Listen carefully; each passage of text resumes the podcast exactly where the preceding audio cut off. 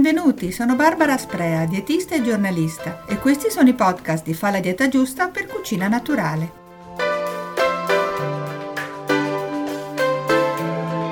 Senza saremmo tutti dei grossi invertebrati, al pari di lumache e meduse, ma noi da veri ingrati ci ricordiamo delle nostre ossa solo quando capita qualche guaio, come una frattura o un brutto mal di schiena, oppure quando col passare degli anni, specie per noi donne, aumenta il rischio dell'osteoporosi. Eppure lo scheletro, nonostante sia una struttura solida, non è affatto inerte, ma in perenne rimaneggiamento e scambio con l'esterno, tanto che ogni anno circa il 10% delle nostre ossa viene ricostruito con materiale nuovo. E questo materiale da dove lo prendiamo? Ma dal cibo ovviamente. Insomma, oggi parliamo di come nutrire le ossa al meglio, degli errori dietetici che sarebbe meglio evitare e chiudiamo con i soliti consigli pratici. Ovviamente l'argomento è davvero ampio e mi scuso se in questo podcast sarò costretta a fare una sintesi.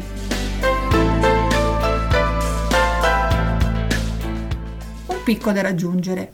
Nelle ossa troviamo una parte organica, la matrice, formata da collagene e dalla cosiddetta sostanza fondamentale, composta da proteine e zuccheri molto complessi, e una parte inorganica, dura, formata da minerali quali calcio, fosforo, sodio, cloro, fluoro, magnesio e boro per essere più completi. L'alimentazione ha un importante ruolo nello sviluppo e mantenimento di entrambe le componenti. Lo sviluppo della massa ossea non è lo stesso nell'arco della vita, è notevole durante l'infanzia e l'adolescenza e raggiunge il picco prima dei 20 anni, mentre già dai 40 anni inizia lentamente il processo di decalcificazione. Una dieta corretta, perciò, concorre a determinare nella prima parte della vita la formazione delle ossa e la loro densità, molto importante, e in seguito a contrastare la fisiologica demineralizzazione.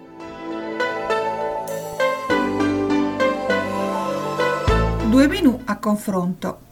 Per essere ancora più chiara ed evidenziare quanto anche le piccole scelte alimentari che facciamo tutti i giorni siano influenti, ho messo a confronto due menù giornalieri, uno a basso contenuto di calcio e uno che non solo raggiunge ma anche supera il fabbisogno di calcio consigliato durante il giorno. Entrambi sono menù semplici, ricalcati sulla giornata di chi lavora, con un pranzo molto semplice, probabilmente fuori casa, e una cena più abbondante. Primo menù a colazione un cappuccino, un caffè latte e una brioche o prodotti simili. Un pranzo veloce, magari il solito panino con affettati e un caffè. Il pomeriggio uno spuntino a base di cracker e la sera a casa un piatto di pasta al pomodoro, della carne come il petto di pollo magari con un'insalata, un panino, frutto per chiudere. Ebbene, questo menù apporta circa 200 mg di calcio al giorno. Ma andiamo avanti. Menù numero 2. Colazione. Uno yogurt bianco con muesli, frutta secca, frutta a guscio. Metà mattina un'arancia o un altro frutto. A pranzo un piatto di insalata tipo rucola o radicchio, pomodori con un uovo e un panino integrale. Il pomeriggio una porzione di frutta a piacere e la sera una bella minestra con legumi, magari con della soia anche, un cucchiaio di parmigiano e un contorno a base di barba di frate o agretti, per esempio, che adesso sono di stagione, oppure di carciofi, spinaci e così via. Un po' di pane integrale. Ebbene, il totale di calcio di questo menù supera il grammo e si aggira intorno ai 1200 mg al giorno. Quindi dal confronto dei due menù risalta la differenza di calcio di ben un grammo che più o meno è il fabbisogno consigliato, che va appunto dagli 800 mg a 1,2 grammo o anche di più in certi particolari periodi della vita. Tra l'altro il secondo menù, oltre al calcio, raggiunge altri fabbisogni importanti per le ossa, come quello delle vitamine antiossidanti, come l'A, la C, la E, il ferro, e raggiunge questi risultati con un apporto proteico moderato e senza esagerare con latte e derivati. Ma quali sono le ragioni di queste notevoli differenze?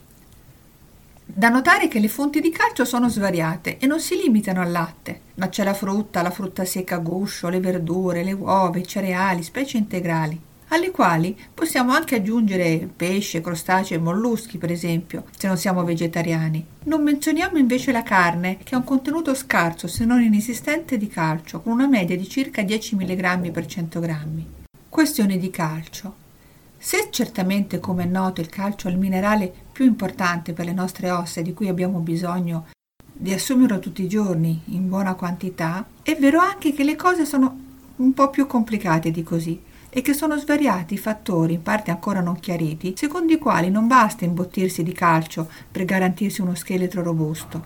L'attenzione di alcuni studiosi si è spostata, più che al raggiungimento quotidiano dei fabbisogni stabiliti, al mantenimento del bilancio del calcio, ovvero la parità tra entrate, il calcio che ci arriva dall'alimentazione, e uscite, il calcio che perdiamo con le escrezioni. Non è un caso che nei paesi fortemente consumatori di calcio si siano instaurati degli stili alimentari ricchi di grassi, iperproteici, che facilitano la demineralizzazione ossea. Un altro fattore da tenere in considerazione è la fonte dalla quale il calcio arriva. La biodisponibilità di questo minerale varia a seconda del tipo di alimento. Anche le associazioni alimentari sono importanti. Alcune sostanze diminuiscono l'assorbimento del calcio oppure ne aumentano l'escrezione. Infine, oltre al calcio, sono indispensabili anche altre sostanze per la salute ossea. Insomma, il calcio non basta mangiarselo, ma bisogna anche nutrirsi bene.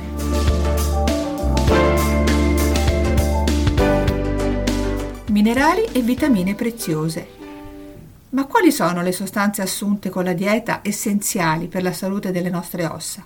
Al primo posto troviamo il calcio e la vitamina D, che permettono, lavorando insieme, la calcificazione delle ossa, ma anche un corretto introito di altri sali minerali come il fosforo, il magnesio, il fluoro e il boro. È noto che la vitamina D, che permette l'assorbimento del calcio a livello intestinale, oltre a essere presente negli alimenti, viene prodotta dall'azione della luce solare sulla pelle 15 minuti di sole al giorno, oltre a una dieta bilanciata, basterebbero a garantire il fabbisogno di questa vitamina. Parlando di vitamine gioca un ruolo fondamentale, ma spesso dimenticato, anche la vitamina K, e precisamente quella proveniente dai vegetali, la K1, e non quella prodotta dai batteri intestinali, che è la K2. Vabbè, dalla K1 dipende la conversione alla formativa di una proteina ossea, l'osteocalcina, ossia la principale proteina ossea dopo il collagene, che ha il compito di unirsi al calcio e di mantenerlo al suo posto nell'osso. Non cosa da poco. Acqua per le ossa. Lo sapevate che lo scheletro contiene il 30% di acqua? Bere acqua ricca di calcio è un ottimo modo per raggiungere il giusto fabbisogno, specie in periodi particolari come la guarigione delle fratture o durante la gravidanza. Un litro d'acqua minerale può contenere anche più di 300 mg di calcio. Inoltre in questi anni è stata confermata la buona capacità dell'organismo di assorbire il calcio dell'acqua, con percentuali vicine a quelle del latte, circa il 40%. E si smentisce il fatto che il calcio presente naturalmente nell'acqua favorisca la formazione di calcoli renali. La cosa più importante per chi soffre di questi problemi è comunque bere molto, a prescindere dal tipo d'acqua. Ovviamente le acque da preferire per integrare la razione giornaliera di calcio non saranno quelle oligominerali, tanto di moda in questo periodo, ma quelle ricche di calcio, solitamente le cosiddette bicarbonato calciche, e povere di sodio. È sufficiente controllare in etichetta. Ma anche la normalissima acqua il rubinetto di casa è un'ottima fonte di calcio.